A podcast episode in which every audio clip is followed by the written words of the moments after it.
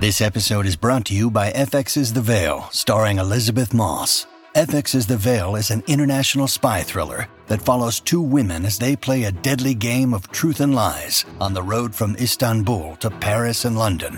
One woman has a secret, and the other has a mission to reveal it before thousands of lives are lost. FX's The Veil, now streaming, only on Hulu. Hi, I'm Daniel, founder of Pretty Litter. Did you know cats tend to hide symptoms of sickness and pain? I learned this the hard way after losing my cat, Gingy. So I created Pretty Litter, a health monitoring litter that helps detect early signs of illness by changing colors, saving you money and potentially your cat's life. Pretty Litter is veterinarian developed, and it's the easiest way to keep tabs on your fur baby's health right at home. Go to prettylitter.com and use code SPOTIFY for 20% off your first order and a free cat toy. Terms and conditions apply. See site for details.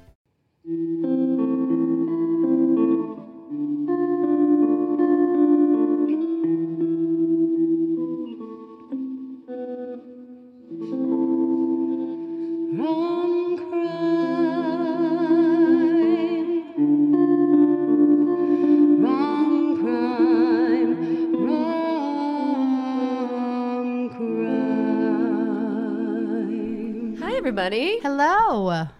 What's going on, Bon? Oh, hey, not much. Just sitting in my kitchen during the day. Daylight hours. I know. Welcome, rom crime. Daylight's not a waste. Oh my gosh, I know. Usually we're in we're we're recording in the dark. Well, not in the dark, but Late in- night. in the eve. It is kind of strange to be up early and then right to it. It makes me feel very know. productive and very grown up. Me too, guys. Welcome. Welcome. All right, so uh, this is rom crime, yes, ma'am. and you are I'm the Rom. Hi, I'm Vanya. oh, what? What? I don't even know my name. I'm Vanya, and I am the Rom. And I'm Averin, and I am the crime, and this is Rom Crime. This is a true crime comedy podcast that has, Romantic hopes. yeah, Yeah, yeah. yeah. Because we, well, you know, We all hope Well, that we're our trying to- romantic endeavors Don't- Mm-hmm. don't, end like this one. Okay, great. I love that. Yeah. So this episode, episode 18, we are That's right. covering the murder of Phil Hartman. Yeah, it's so sad. Yeah. The comedian, actor, Mm, hilarious. Voiceover extraordinaire. Yeah, man. Extraordinaire, extra, Extraordinaire. extraordinaire. Oh wow, I know. extraordinaire, I'm extraordinaire. excited. Yeah. So we've. So what have y'all been getting up to I know, today, I this know. week? I will say, myself, I got to go away on a little trip Yeah, you without my did. children and without my husband.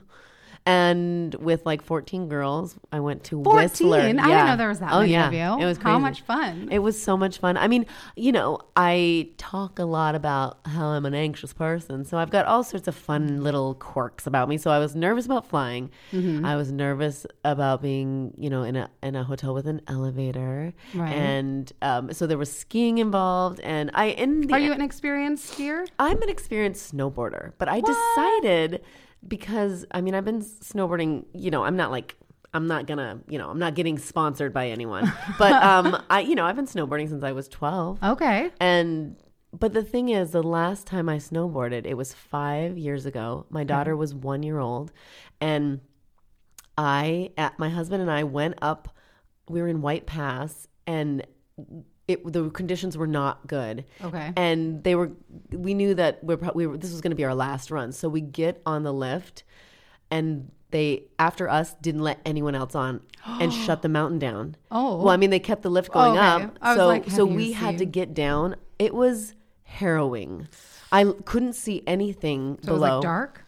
It was a storm, um, like white. It was a Oh, okay. whiteout. Like we literally. I mean, I was like, I could barely see my husband's board in front of me, but I was like, try- I mean, it was really scary. And, Oh, Yeah. I, and I, once we got to the top, and you know, knew we had to make our way down, and luckily we'd been down a couple times, so we knew sort of where to go it blindly. Right. Thank goodness. Yeah. and uh, I I thought to myself on top of that mountain with my mom, like in the lodge with my baby, Right. Hmm. like what the fuck? What if I don't make it home for this? So a- after that, I kind of Hadn't been back on a board. yeah, exactly. And I didn't actually get on any boards because I decided um, that I was just going to do fun like spy stuff. And then we also went inner tubing. Ooh. And I had to get in a gondola, which scared the shit out of me, but I did it. And I have to say, um, two ladies out there, I'm not sure if you're listening, but Allie and Anya, thank you for holding my hand while we did that. And I realized it wasn't so scary.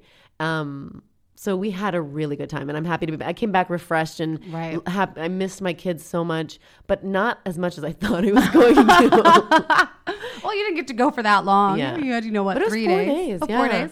That's awesome. Yeah. I have not been skiing since I was probably 12. Mm-hmm. And my last memory of being on a mountain in skis. So, first of all, I always had a really hard time with the lifts. yeah, I mean it's can be I hard. could never ever gracefully get onto it or off of it. Like I was that asshole at the top stopped the lift. that like got off and then immediately like collapsed onto the ground where everyone else was supposed to get off and then Yeah. would you know I was 12 so it was very embarrassing and mortifying. Oh, yeah. But I remember going down I was skiing with my sister and honestly it was probably one step up from a bunny hill. Yeah. Like I was not a good skier or experienced, but I had one of those things where I fell and I fell out of my skis, Yeah. you know, because they come off. But They had become so compacted with snow Oh, that I could not get my boot back in. And I spent 40 minutes. My sister, I'm crying. I'm like, I'm going to die up here. I can't get it on. and then we just walked down in our ski boots. Oh Stop it. Because I could never get my ski back on. There was nobody who could help you. um, I mean, nobody stopped for us two 12 year old girls Yeah. on the side of a mountain crying hysterically. You know, it's tough. It, it unless you sort of get into skiing or snowboarding when you're younger, It's hard. it's really it's hard and it's cold. It's Yeah. like you're It's hot and simultaneously hot and cold, cold. which Yeah. is some bullshit. It's weird because the sun is so hot, and then also you're wearing that crazy ski Yeah, stuff. yeah. So you're warm, but then you're also flying down a mountain with your bare face I in know. the wind. I know. And I've been like, um, so when I was younger, I always followed the guys because I don't know, I just did because that's who was snowboarding, Right. Mm-hmm. and I would g- push myself too fast, and I've had a couple. Con- I've had like two concussions from Mm-hmm. snowboarding because I snowboarded before. Like they really made you wear helmets, you Right. know. So like in the '90s is when I was snowboarding, I guess, in Right. the late '90s. So I didn't know you had to wear a helmet. you do. You everyone wears a helmet now for skiing and snowboarding, pretty much on the mountain. Um, but the reason I was thinking about uh, the concussions is because I've been watching that um, series on Netflix called Cheer. oh, everyone's talking about it. I haven't seen it yet, but I know I, know I need to. You got to see it. We c- we'll talk a little more about about next episode. But um, I was also a cheerleader, so I've Okay. had a few concussions. So I mean, I think I've had five concussions in my life. wow. I, I know. Am I going to be a serial murderer killer? mean, you've made it this far. I guess so. I have a lot of empathy. You do. But it could be just one head trauma away from murdering everyone. well, don't um, don't fall down anymore, Vanya. okay, I'm going to. No more concussions. Guess for what? You. I'm just going to wear a helmet every day. Just wear a helmet. Everyone's like, I love your hat. I'm like, it's a helmet. but, anyways, Vanya's ushering in a new fashion trend. It's called safety first. um, amazing. I love it, uh, the idea of you just going through life in a helmet. a cute one. Of course. Yeah. I would expect nothing I'll less. figure it out. I'm going to make it, I'm gonna make it happen. All right. Well, I'm glad you had a good trip. that Thank sounds you. so nice. I So- would love to go on a trip. You- soon. we should, honestly, on a trip. girls' trip. yeah. Um, but okay, so this episode, we're going to try something a little different, right? yeah. Um, we're going to start with the crime. Yes. And then Right? we're going to kind of work our way backwards from there. Yeah. So, So uh, should you we- know, you want to get started? Totally. And so, listeners who've been listening, give us uh, your feedback. What you think? Anyways, we're gonna we're gonna see how it Well, goes. we're gonna see how it goes. So today we are doing the death of the deaths of Phil and Bryn Hartman. So our story begins on May 27th, 1998. Phil Hartman arrives at his home in Encino, California around 6 p.m. to relieve the couple's nanny because his wife Bryn has plans to go out with a girlfriend that evening. Bryn and her good friend Christine Zander, who happens to be a writer producer of the TV show Third Rock from the Sun, go to a local neighborhood restaurant called Buca di Beppo. They have a couple of Cosmos and dinner. And uh, Christine Zander does state that Bryn seemed to be in a really good mood. Nothing seemed to be wrong or bothering her that evening. After the two finish dinner and drinks, Christine wants to call it a night, but Bryn is not ready to go back home to the kids and the hubby. She wants to keep the party going, so she decides to drive over to her good friend Ron Douglas's house. And Ron was actually a former lo- lover of hers, but they were just friends. And he kind of described her as being noticeably intoxicated, and she seemed like she just wanted some attention. She was there to basically bask in her good friend's affectionate attention, not like sexual attention, but affectionate attention. So the two of them continue to drink for a few hours before Bryn ends up heading home around one o'clock in the morning. Upon her return to Bryn and Phil's Encino home, the couple have an argument about an incident that had taken place the previous week where Bryn had struck one of their children while she was intoxicated. Allegedly, Phil told Bryn that he was going to leave her if she did not get her drinking and use of drugs under control. After the argument, Phil left Bryn and went upstairs to go to bed, something he often did after the couple fought. Around 3 a.m., Bryn walked into the couple's bedroom, crawled into bed next to her husband, and shot him three times. At 4 a.m., Ron Douglas is awoken to the sounds of a hysterical and drunk Bryn banging on his front door. When he lets her in, Bryn tells Ron that she'd killed Phil, but he doesn't believe her because she's drunk and she's not really making a lot of sense. He doesn't believe her until after frantically digging her purse and then dumping it upside down on the floor of his apartment, a gun falls out. So at around 4:45 a.m., Ron and Bryn head back to her house. They take separate cars. Ron has taken the gun that fell on the floor and put it in the trunk of his car. And when they arrive back at the home, Bryn takes Ron into the master bedroom where her husband Phil is dead. Ron exits the bedroom into the hallway to call 911, and when he leaves the room, Bryn immediately shuts and locks the door behind him.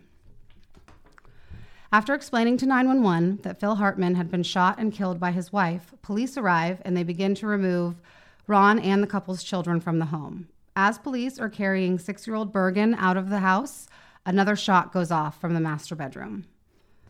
After police are finally able to break into the couple's bedroom, they find the bodies of both Phil and Bryn Hartman, who had just taken her own life with yet another gun the couple had in their bedroom. The world was shocked. How did this happen? Why did this happen? Mm-hmm. Yep. And it really is shocking. Yeah, it is. I remember it.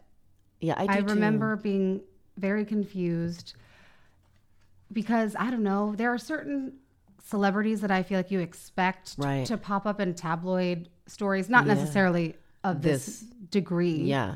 But you know, you expect certain people to be like, "There was a big blowout fight," or Right. you know. Like but this Johnny wasn't- Depp, this- yeah, you know. this wasn't Sid and Nancy. This Right. was a really like seemingly normal, happy Right. suburban couple, and for it to end in murder suicide Yeah. to orphan their two children. I don't know. It was just unbelievably hard for anybody to comprehend. I know. I you know at the end of that, I when she, when she goes to her back to her friend's house after she's murdered, the uh, you know Phil, Mm-hmm. she left her children with a dead person in a house. I mean, it makes it fills me with anger. I mean, there's a lot of we'll get to the reasonings why we think that she Oh, yeah, or- got there, but like it's crazy though, because it you just think about I the sobbed fact- when I was reading that part because I was like, that is you must be so out of your mind Mm-hmm. to to f- mess your kids up like that. Right, because uh, why would you assume that children would sleep through three gunshots? Yeah. and then you're gonna leave them alone in the house? Yeah, he there was a nine year old and a six year old, right? Like yeah. and oh my god. So that just so makes me sad. sick. It makes me so sad. But obviously something had to be so wrong and And building up for some time. yeah. and then a, a combination of prescription drugs and Yeah. non-prescription drugs and alcohol Yeah. and um, a 10-year marriage that had led to the, a kind of anger and frustration Yeah. and so i guess let's go back to The beginnings. beginnings and see how we got to that So let's fateful evening Yeah, I love that. Let's start with Bryn. Okay. Bryn uh, Hartman was born. Let me tell you her name. She was born Vicky Joe something. omdahl Owndahl. I love my note. I'm like, I ha- oh yeah, there. I had all these notes, and I'm like, I can't read anymore. I'm nervous. No, I'm kidding. Um, so Vicky Jo Undahl changes her name to Bryn. She's a uh, she comes to Hollywood looking to be an actress, but she was also a swimsuit model. right very beautiful really tall Yeah. she kind of she looked very um nordic you know Yeah, like tall right. blonde great like structured cheekbones yeah, you know she looked like a babe from the 80s Yeah, she did. Um, she always had a bit of a cocaine habit. So oh that's right That Yeah, started even late. back then, before she knew Phil, right she had had a problem yeah, with um cocaine and couldn't really Well, you know, Couldn't- 80s, people didn't Yeah. really know cocaine was bad for you then. Right. We if we if you guys listen to our uh, Grisella Blanco episode, we talk about how to make how we make cocaine. We and it know what is- it's made. It's gasoline and cement. That's right, guys. Not good for you and super addictive. and does not just give you a stuffy nose the day after. no, no. It might make you murderous ragey. Kidding, but maybe not. Drugs are bad. Yeah, I mean, you know. Um, she dated Rob Reiner for a while, Mm-hmm. and uh, apparently th- this made her stock higher for Phil Yes. Hartman. Well, so when Phil was set up with her and kind of found out that she had dated some of these bigger Hollywood players, that gave her some cred, like some street cred, I guess, if that's the right phrase, because she hadn't really found any success as an actress. Right. She was a swimsuit model, she was working, but she hadn't landed as an actress yet, which was her ultimate goal. Right. And so she wasn't somebody that he would know as a performer, but she was this beautiful, beautiful blonde woman that had dated a couple of really famous, powerful men. So that kind of elevated her status in Phil's eyes. And it sounds like Phil wanted that arm candy. right. Because Bryn will, was not his first wife. Exactly. I was going to say, let's start with his beginnings because that. Do you have anything to add with Bryn? No, um, the only thing that I I feel like I kind of continually noticed people say about her is that she didn't really seem to know who she was. Right. She changed her name several times actually. I guess she was Vicky, then she was Vicky Joe, then she was Brindle, then she was Bryn. And Wow. so she didn't really seem to have a, a, a strong sense of self and identity. And um, she had, again, also, you know, messing around with like drugs and Yeah. I think a lot of insecurity there. Right. So we're dealing with somebody who I think has a fragile ego and also sense of self And and trying to be and really high hopes in a really Exactly. cutthroat, hard Yeah. core industry. Yeah, I think a lot of people think, okay, if I just can get famous, or if I, you know, probably if she would have lived now, it would have been the Instagram likes, that kind of thing. Right, If an I could, influencer. then I'll feel good. Then Right. once, then I'll I'll feel like a whole person. yeah. So Yeah. she's she was searching and driving towards uh, being a successful actress, and well, it did not pan out. So, okay, so Phil, um, Phil's beginnings here. Let's see. Phil was actually born in the same town as Wayne Gretzky. I know. um, which is very exciting. Um, he's one of eight kids. He's the fourth child, so a middle child. And they talk about how he, you know, was always like seeking attention, you know, trying to make people laugh. Classic middle child. I know. It's so funny. We're older children. It's true. We're- I'm the oldest child, but I also needed attention. So I'm like, look at me, I'm funny. I also got taken aside um, from my parents. You know, when we were at like a house full of lots of people, my dad would be like, "What are you trying to be a comedian?" And I was like, "Yeah, Don, I'm trying to be a comedian because I was always trying to make people laugh." Then my dad would always say, Abby, I think you're meant to be a comedian. When I was like, I'm very dramatic. I'm an actor. and my dad was like, but you're so funny. And I was like, no, I'm not. I'm very Oh my dramatic." gosh! Oh my gosh! I love it. But attention seeking, nonetheless, as actors, I- that's very real. exactly. I loved it. Um, in nine, in the '60s, he moved with his family actually to LA, Mm-hmm. um, and he was like totally immersed in surfer culture. Yeah, I loved all of like California in that time period Yeah. too, like smoking dope and surfing, Yeah. and just like free loving and totally. He loved the hanging out on the ladies, beach. and he loved to make people laugh. Yeah, and had- people loved him. But he also, when he was you know younger and um.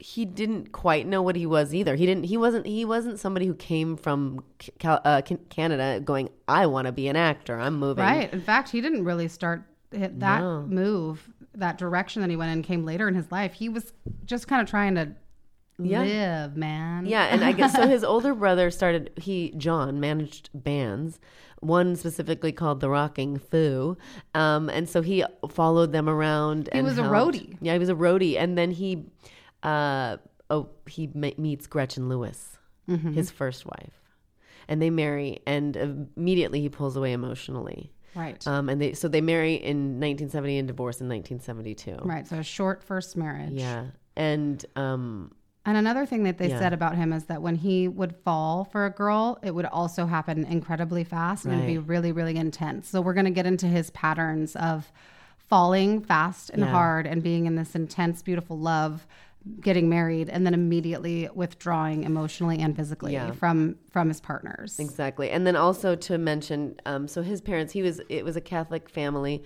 Eight and kids. eight kids, and his parents were cold. You know, he didn't get a lot of attention from them. They were busy. They had eight kids. Well, I guess so, but Just you kidding. No know. excuses. Don't be cold to your Yeah. children.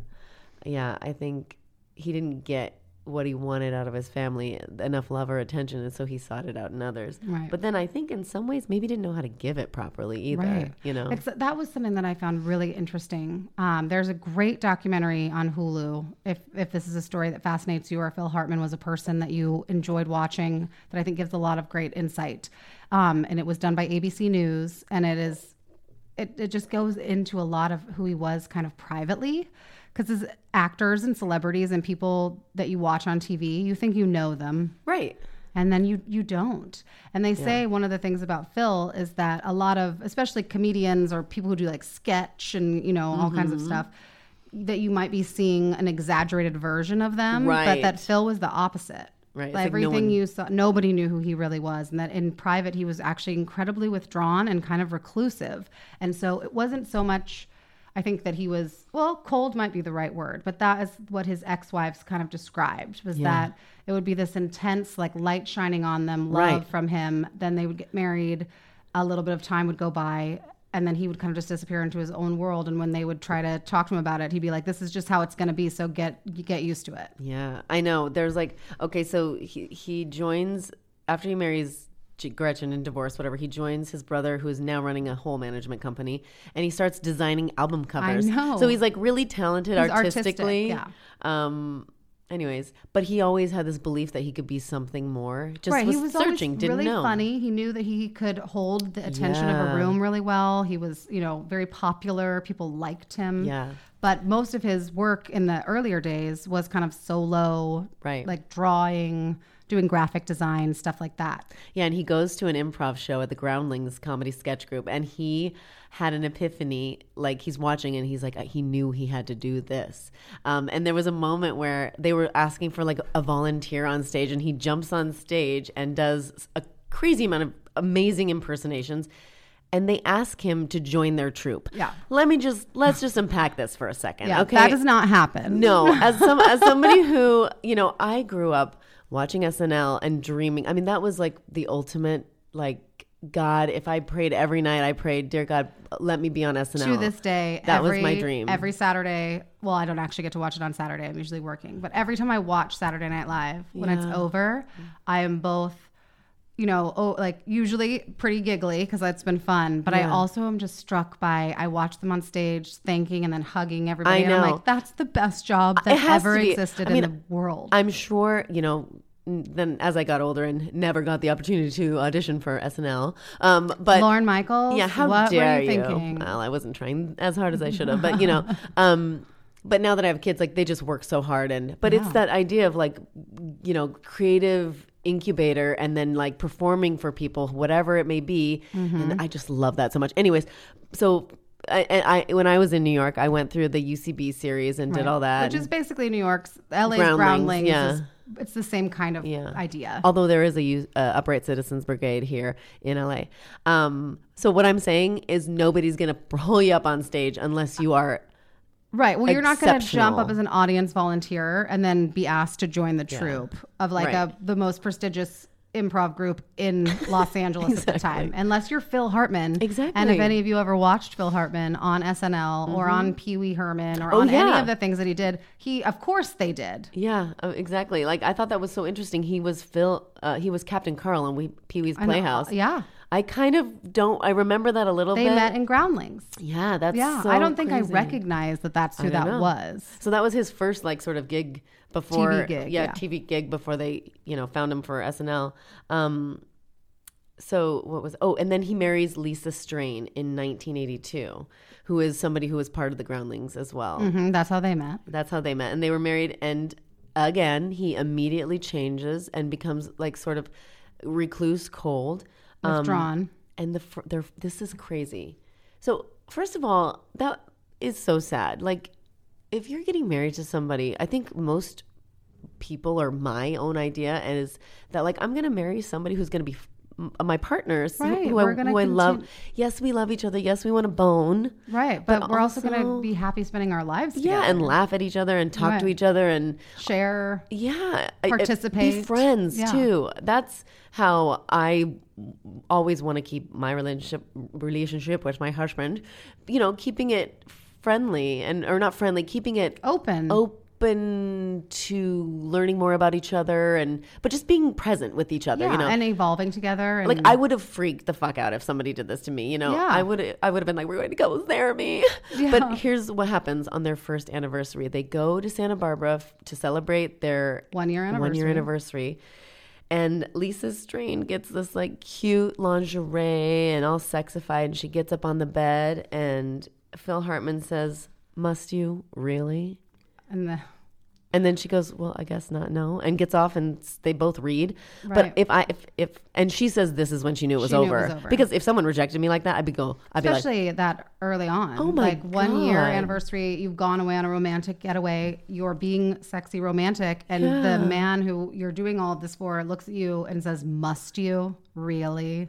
I would. I would have slapped him and walked out the room. Oh, I She would've- stays with him for two more years. Mm-hmm. Yeah, I can't believe it. I, that's But she said in that moment she knew it was over. Yeah. She said she knew or she knew it was never going to work. it just bums Which is me so out. sad. But it also is a little bit of a telltale of how Yeah. he you know is with people because then he find then he meets Vicky Joe, but actually Bryn. Bryn. He meets Bryn and um, who's ten years younger than Phil, which Mm-hmm. not a big deal, you know, but um, and beautiful. Yeah, and he wanted he wanted someone on his arm to look good. Like he he seemed like a quiet person, but he also seemed like somebody who needed status and needed I think that he was very aware of kind of where he was in the hierarchy of Hollywood. And at the time that he and Bryn ended up getting together was kind of as he was starting to move up. right. Mm-hmm. It's when he's going to get SNL and all of that, where he's going to become a more well known, household recognizable face and name. And I think he wanted uh, the appropriate woman by his Yeah. side for that ride. Not that he necessarily knew exactly when or how it was going to happen, Right. but he knew he wanted the beautiful wife. Yeah, he wasn't looking for a partner though. It doesn't seem like Right. he wasn't looking for um, um a mate. Uh, he was looking for a side candy. And also, as we mentioned before, Bryn had huge, high aspirations of becoming an actress. And so Yes. let's say that it went both ways. And she probably thought, here's a man who can also open the door. I think me- that he said he would. I, I I think he think, probably he's did. told I'm her sure he's he like, I probably can thought help he you get could." acting roles. Yeah. You know, in 1986, Phil joins SNL, and um, yeah, And he's part of the, He's- the cast that turns it all around. right. They, in the 80s, it was like everybody hated SNL, and he Yeah. and that, th- that season, that 1986 season with that cast was when the resurgence, it went back to SNL became a show people watched again instead of just, we're like, why is this even on TV anymore? It's funny. I remember watching and thinking like Adam Sandler and Dana Carvey and all these things, and I was like obsessed. And Phil Hartman was funny, but he was. They say uh, Straight man. Mm-hmm. Yeah, the straight man. He was the glue. They called him. Um, who? What? Why do- can I never remember his name? The bigger guy who died. Chris of- Farley. Thank you, Chris Farley, who died of a cocaine overdose, was one of his like main pals in that too. But m- Chris Farley called him the glue. And as a viewer, I remember thinking, you know, he's great, but I was always obsessed with Chris Farley and those, you know. Right. Well, there's, you know, I think the perfect example of that is um, do you remember the Chris Farley guy that would like come in and talk to the teenage kids about how you're going to end up by the river? Oh yeah. You know, if you do in drugs. a van down Yeah. by the river. And so Phil Hartman is the always the dad Right. of the kids. And it, that I think is the perfect example of like to do what he does in that sketch, which is very little, but keeps it kind of grounded in some sort of a reality That's true. situation. Yeah. Oh, While Chris Farley is like falling and breaking tables guys. and making every other actor break. Yeah. If you haven't um, watched this, because you know, I think that was a long time ago. Do yourself a favor and watch Chris Farley's uh, uh, Watch the, sketches. watch 1986 Yeah. SNL cast or, or the best of Phil Hartman. the best of Phil Hartman because That's- I also I loved his unfrozen caveman lawyer Yes. character so much. Something about like just the absurdity of that Yeah. concept Yeah. is my kind of humor. for and sure. also, I was watching his uh, audition tape for Lorne Michaels, and he's you know he- they said that he was like kind of a classic. He loved all the classic movies and things like that, and, he was whatever. great at impressions. He was great at impressions. And he one thing he said he was like, uh, "Okay, you know, listen, I do, I can do any accent. Go ahead, anybody in the audience, tell me your accent. Uh, you know, and right, and then I would say um, Russian. I don't do that one. So I mean, like he was really just a funny, classic, char- uh, comedic actor. I would have prayed to be in his shoes. Yeah. Um, so where are we now? So we're at the beginning of SNL. So he and, and they're Bryn married, are married right? now. Yeah, they're married. After about a year of dating, they I guess they do actually break up once Oh, do before they get married, which is kind of when the whole like we get together, we're in love, he pulls away, they break up, right. and then it becomes kind of like a pattern in their marriage of like fight, make up, Yeah. stay together instead of breaking up. So I guess that is the one difference here. Right. And because he's still seeking her after they, I mean, I think she's, and, you know, she's doing drugs and, Right, she has a cocaine problem, so she does go to rehab. I Right. think either right before they get married or shortly thereafter. Um, and she does get clean. yeah, and they um, moved to New York City. that's right. For and SNL. Um, for SNL, and she, I think they have the two kids already, or just one. They have the one. Yeah, I think. So they have their first, their son is um, born while um, Actually, it is the second one too, because remember they announced. right. Well, I mean, he's on SNL for eight years. Yeah. So they are in New York City at least during filming. Yeah. For eight years, so they have both of their children in the course of that time. Bryn is um, taking acting classes and raising their two kids, and Phil is meteorically rising up in the comedy Mm-hmm. world on Saturday Night Live. And I think I think it's important to keep coming back to how badly Bryn wanted to be an actress. So do Right. you know how in SNL at the beginning they're like saying everyone's name, Oh, you know, like yeah. Phil Hartman while the music is playing. So if you go back and you watch those seasons, Phil is sitting at a booth in a restaurant and there is a blonde woman who is clearly sitting across from him kind of and she's got an earring that you can see shaking. And the story goes that when they were filming it, it's Bryn. Bryn is the blonde woman, and she kept trying to turn her face so that her face would be on camera, and they kept saying, "No, no, we need you to look at Phil."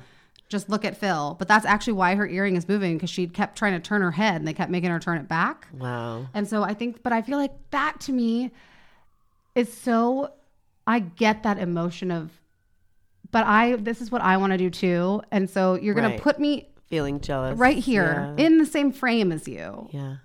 but you are going to berate me, not him, he didn't berate her, but you guys are going to berate me for trying to actually capitalize on this moment and get my face in there, even though, of course, that's not the point, nor should her face have been in there. But I can kind of see how the resentment, the frustration, Yeah. the jealousy What just was- has taken hold and it's going to continue to. What was her credits? Because her acting credits? So she had um, very small roles in uh, a film starring Elijah Wood called North. And a very small role, but it was they were both speaking roles, uh, but a very small role in an episode or two of Third Rock from the Sun, um, and then a bunch of swimsuit modeling and stuff like that. And well, I feel bad because when I saw her, I saw a clip of her. She doesn't. She's not very interesting as an actor, right unfortunately. and i She's- think unfortunately that becomes an issue she does not ever lose her desire to be an actress her desire for her husband to help her become an actress Right. and phil quickly realizes that he does not think that she has what it takes to be an actress Right. so he's not all that confident in her ability Right. and so even though he still does you know try to help her or says he's going to try to help her he doesn't really think she's got the chops so Yeah. he doesn't I mean, that's sad. Do you think she was doing? This is what kills me. She had uh, like they had nannies. She could take action she was classes. though. apparently she taking- um, was always in acting classes Yeah, maybe she is that. Is that sad that maybe some people just aren't very interesting, Well, I don't know that she wasn't interesting as a human being. I, think that no, but I or mean, maybe she let's- didn't find. Maybe she was going for the roles that were like the p- pretty blonde, and maybe Right, she, she should had have a- been a different type. Right, she had a she had a very specific look. She was Yeah. really pretty, so that obviously puts you in one box as a performer. That's true. And then let's just be honest: not everybody is a, a good actor I know. just because they want to be. And so when you say not interesting, Yes. it's just really that she's flat because she's just not that good at Right. Mm. it. Not because she as a person is flat or uninteresting. I imagine she must have been pretty damn charming. right. you know she was she was in this world with these big time people who don't just let anybody in their world so It's i have no true. doubt that she was like a charming funny, delightful person. It just didn't translate. It's kind of too bad that she they didn't like you know push it like thirty years more because you she could have made her own films with all of the Right. Mm-hmm. digital change and stuff. You know, she could have put some money together and had a movie made, written some. I don't know. absolutely. But instead, she put all of her eggs in the in the Phil Hartman basket that He didn't was pan gonna- out. Yeah, that he was going to make it happen, and he didn't actually have the ability to do that. I know that's just like crazy. In fact, after he left SNL, the closest he ever came to actually getting her like a Right. legit acting gig, after he left SNL in 1994, he was contracted with NBC. He was going to do a variety show called The Phil Show, which was going to be Right. kind of similar to SNL, like sketch comedy, but uh, you know, more his style. And they instead of they wanted to bring in, you know, some regular cast members. Yeah. And the people at NBC and the two young writers that he brought on board with him really wanted to bring Jan Hook That's from right. SNL She's so great. to kind of always play like the female opposite him and he said no I want my wife to do it and they said oh okay because nobody really knew anything ab- about that yeah. and they asked, "Was she funny?" And he said, "She's funny in her own way." but he was you could they said that you could tell when he was recommending it that he it was his heart wasn't in it, but he knew that he needed to do this to make his marriage good. Right. But ultimately that deal with NBC fell through and that variety show was never made. Yeah. And then he ended up getting um, a leading role on an NBC sitcom called Talk Radio, which was Yeah, a news great radio. or is sorry, it- news radio. Yeah, it's so which was a funny. great Yeah. great show. I loved that show. I know. And um, so she ha- they had their babies at this point, right? And so they're but now they're living in uh, L.A., right? Mm-hmm. right? They're they buy a shooting- house in Encino. It's Yeah. a beautiful house, big old mansion. Phil is making so much money between like doing commercials. big time commercials. And In fact, they said there was one he did for either McDonald's or where he was Bill Clinton, I think, Oh, at really? McDonald's, or maybe that was a sketch, not a commercial. But he was getting paid like a million dollars Wow. for a commercial. right. So they're doing great. The Hollywood dream is alive and well. He starts. So now that they've settled back in Los Angeles and he's got his his sitcom, Right. um, he and he's making the big bucks. That's when he starts kind of buying the toys. So he gets a plane. There you he go. buys a Yeah. Mm-hmm. yacht. He buys a Bentley. So he's making great. I'm like money. a Bentley, Jesus, Mary, and Joseph. Um, and also, oh, so he'd, he even when he was younger, he went out to Catalina Island. That's He a, that's one of loved his things. that, He yeah. loved to sail. He loved to nature. He loved hiking. He Yeah. always wanted to be out, outside, on the water. Yeah. You know, even from way back when they moved to California and he got into surfing and all of that, he wanted to be outside and with nature. He called it his religion in that That's right. documentary. I can get into that. Um, Yeah. he- and Emerald Cove, I think specifically, that where it was? where his um his I wanna boat- go. I know it did let's look go. absolutely Especially stunning. because after we covered the Natalie Wood I know. I mean, that, maybe that'll be our girls trip. Ooh, that's a great Let's idea. just do Catalina. Oh my gosh, I love that. Okay, so um but also one of his friends said that that Phil always had to be in control, like he was always he was the captain of the boat, you know. He also had a plane, like he flew a plane. Mm-hmm. Yeah.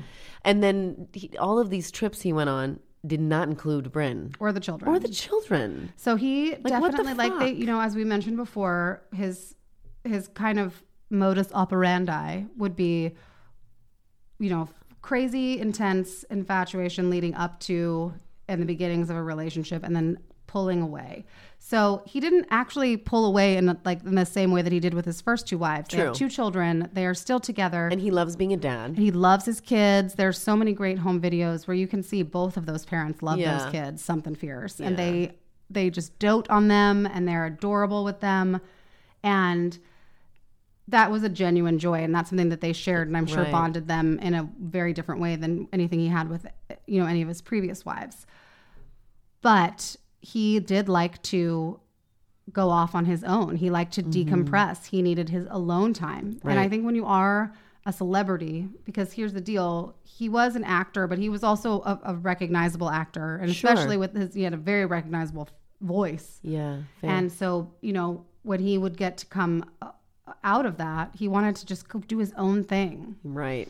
So she started to feel really neglected and I think worried even that maybe he was going to leave her because he didn't Right. seem to want to hang out with her ever. and resentful, which I would be, because I've definitely been in the pos- position where I feel like I'm the only one doing anything. And mind you, she had nannies and had a lot of help, but you want your support from your you want partner. your partner to be your partner, Yeah. not just rather go like wax his airplane than like spend the afternoon with you and your and or your like be kids. like, let's get the, the nanny to watch the kids and we'll both go wax the airplane or something. let's both go out on the boat. But yeah, he definitely kind of a neighbor in the documentary that we were that we keep referring to described it as he saw them often but never together. Right. So he would see her coming and going, doing stuff. He would see him coming and going all the time doing stuff, but they very rarely ever seem to be doing anything together. Yeah. So it sounds kind of like there's a not I, I mean, just like a kind of an estrangement there. Right. They, they weren't friends, Yeah. you know, in that sense just that you fought. were talking about. They just fought. That was how she got attention. She'd pick fights with them. Yeah. So, you know, things are not great, but nobody really knows this because they're both great in public. Right. They put on a good face. One of the things that I noticed is on all these red carpet things, he would always introduce her and like even spell her Right. name I for the know. reporters. Like he, I don't think that he wasn't trying to help her. I didn't get that sense. No. I think maybe he recognized that there was a limit to what she was going to be able to accomplish as an actress. Yeah. But he, it was not like he was just like she trailed behind him and he never acknowledged her existence. yeah. In those public moments. And I think, I mean, I could be reading into this, but it seems like he was afraid of her a little. So he was he doing hated these things. That, yeah, that she, because she could get volatile. In fact, I feel like we skipped something kind of kind of important. I think that just goes to Tell me. something deep within her. So after the couple's first child was born.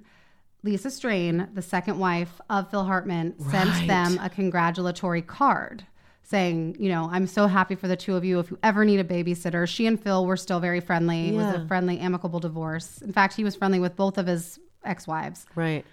and she receives back a four page letter from Bryn that's just spewed like vitriol, like stay away from me and my family, or I will hurt you. You'll regret it. That is Don't telling. you ever reach out to me again. And Lisa Strain says in the documentary, she called Phil and she was like, Oh my God, do you know who you're married to? Like, listen to this. And Phil's response is, You should have seen the letter she wanted to send you. That's, I mean, if I was him, I would be like, maybe we should end this. Right, but I mean that's right after the birth of their first I guess child, so. and I can see how in that moment a red flag like that. Yeah. Uh, I'm trying to think of if I know Uh, Of anybody like ragey. that. You know, like, uh, that's just kind of that's almost ragey. manic. You know, Yeah. it's like, It is kind of mean. And- It's but like maybe highs she's and still doing the lows and- coke and like just getting on insane. or she just had a baby and she's Yeah, dealing with you that's know true. all of that stuff. But I just think the fact that she had it in her the the viciousness, the Right. thoughts. One, then she had the gumption to send that letter and not just send it, but show it to Phil. He knew what it said, and he let her send the letter. I mean, that's another story. so that also says something about their dynamic. Yeah, it's true. She would have been a real bitchy yelper. Like I bet if she was stayed alive, she would just like yelp the shit out of people. just me, just all one star Negative reviews. Just like reviews. really, that's how I kind of feel like sometimes when people. Because whenever I look on a on Yelp and I'm looking at a place, I'm Mm-hmm. like, okay, this person put one star, and then I look at the person, and if they have all one stars, I'm like, you're fucking crazy. You only ever write bad things. I digress. Yeah. Um, but I'm also the opposite, which is like everything's a five star. That's because you've worked in the industry and you understand. that That's it's, true. you On the know, point harder. of Yelp, I'm just like trying to help the people or get a discount because Yeah. that's the other thing. Okay, sorry, we digress. But it is sad. She's she's mixed up in a lot of ways. It seems she's insecure. she's insecure and she's jealous of the limelight that her husband has shining on him all the time. That she just wants to be in it with him.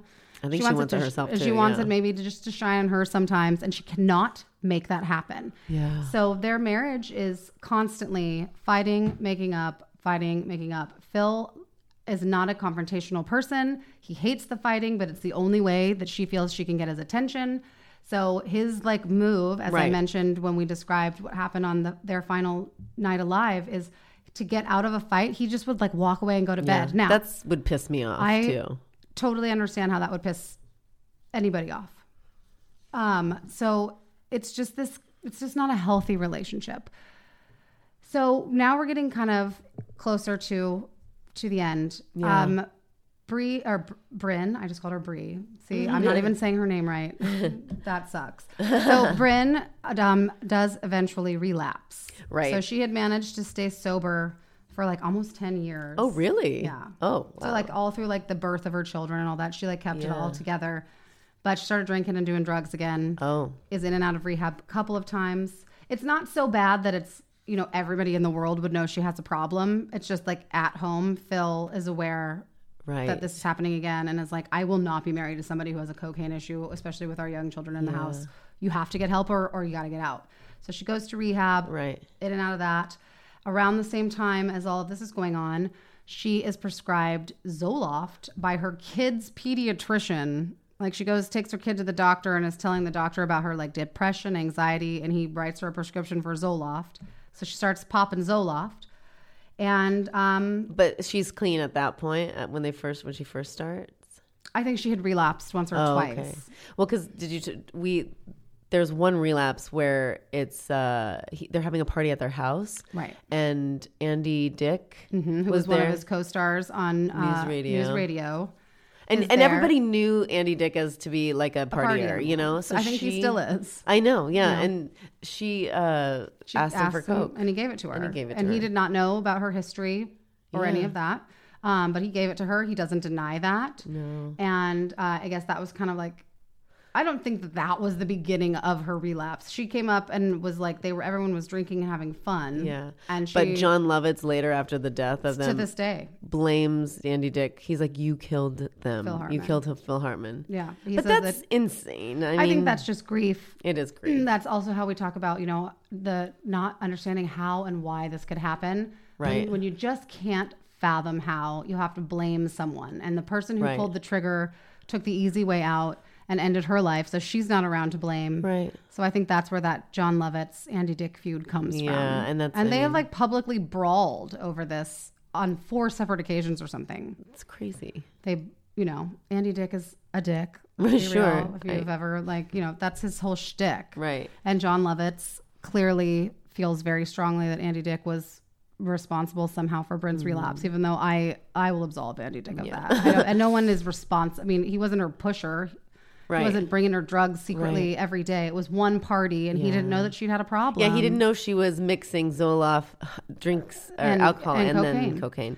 And um, at this point, I think uh, you know they're they have fu- they start take going to the gun range and shooting and like worried about like stalkers and things Right, like I guess that. he had been. Uh, there was an extortion attempt Okay. on him, and so they his as his, as his celebrity was kind of rising, they were Right. realizing that there were you know some outside issues that could become a problem. They have two small children, Yeah. So they both get licensed and training in operating handguns, and then they purchase a bunch of them. yeah, But they keep them locked in safes in their home. Right. But they're both very capable of using guns, and they know how to use a gun. right, right, Um, and they have them in their house right. which is it's so sad if you think about that they buy that to protect themselves from some kind of outside intruder and it's if you just didn't have that in the house none of this would have happened Right.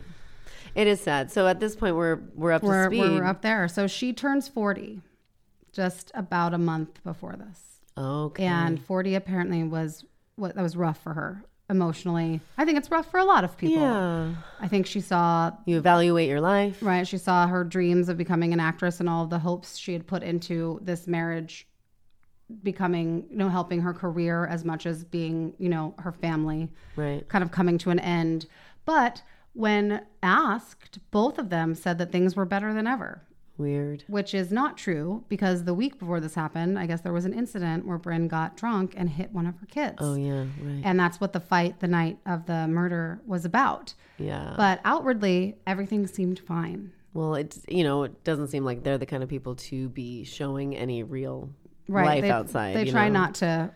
They try to appear happy and normal in public. exactly. So after um, Bryn killed Phil and then herself, there was uh, you know obviously a lot of questions. They did a talk screen. There was alcohol about twice the legal limit in her Yeah. system, the antidepressant Zoloft and cocaine. So she was also doing cocaine that night, and her brother actually ended up suing Pfizer Right. because um, they said that the and the doctor that Like a prescribed wrongful- her wrongful death or basically Yeah. Wrongful you death messed lawsuit. my sister up and made her do this and it's interesting i did do some research into Yeah. zoloft and s- you know the side effects are they're kind of like the normal side effects you always hear like Right.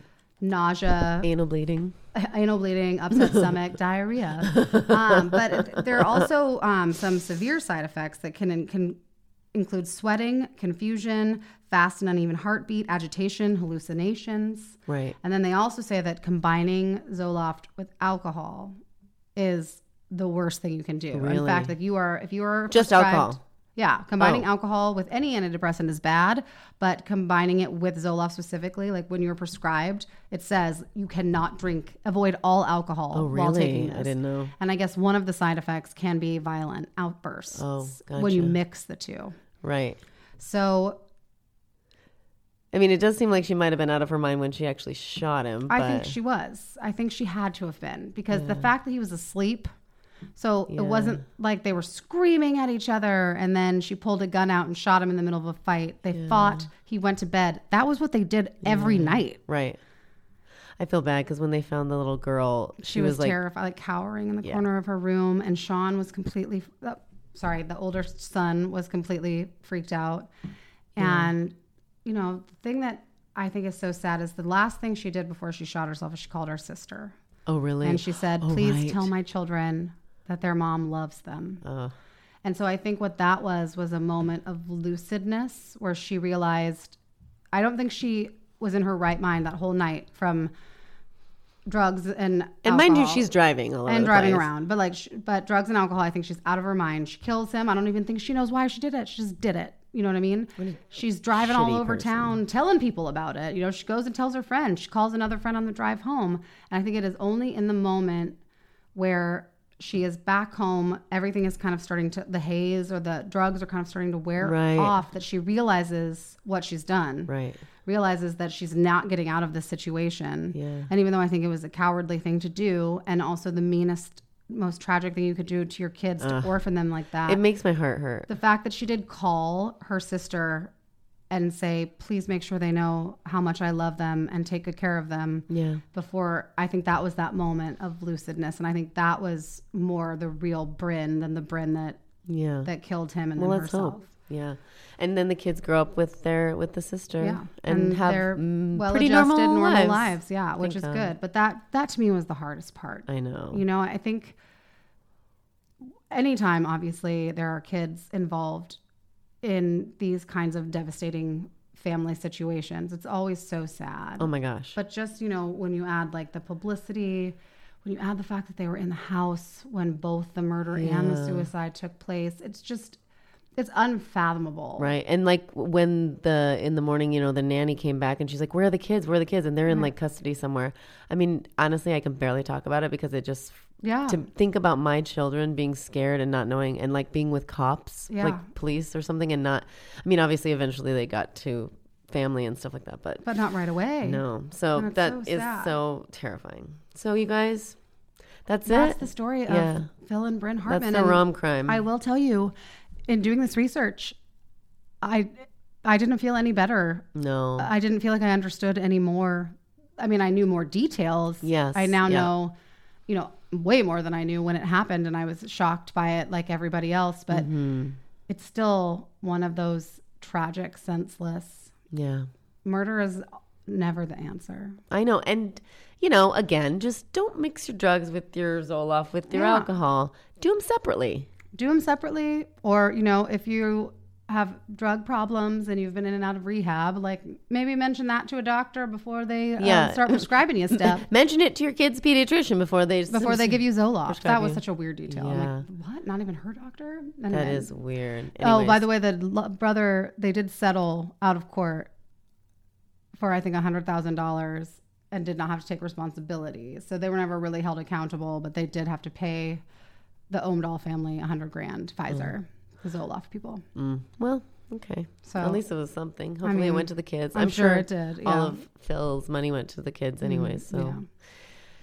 well, that's that was a sad one, That was a and that's sad one. coming like on the heels of just a sad. I know. Well, the last episode was sad too, but it was a little more like splashy. Yeah. Well, You they're know, a all little more sad, s- I guess. They're all sad. There's true. They're all murdered. They're all ending in murders. um, they all end tragically, but yeah, it's a it's a sad one. It's a super sad one. So if you guys like what you hear, please tell a friend to listen, and Yeah, please, for the rate- love of For God, the love of God, rate, subscribe. review, and subscribe to our podcast. That's right. We But we love doing it. We can't wait to talk to y'all next week. All right. Bye.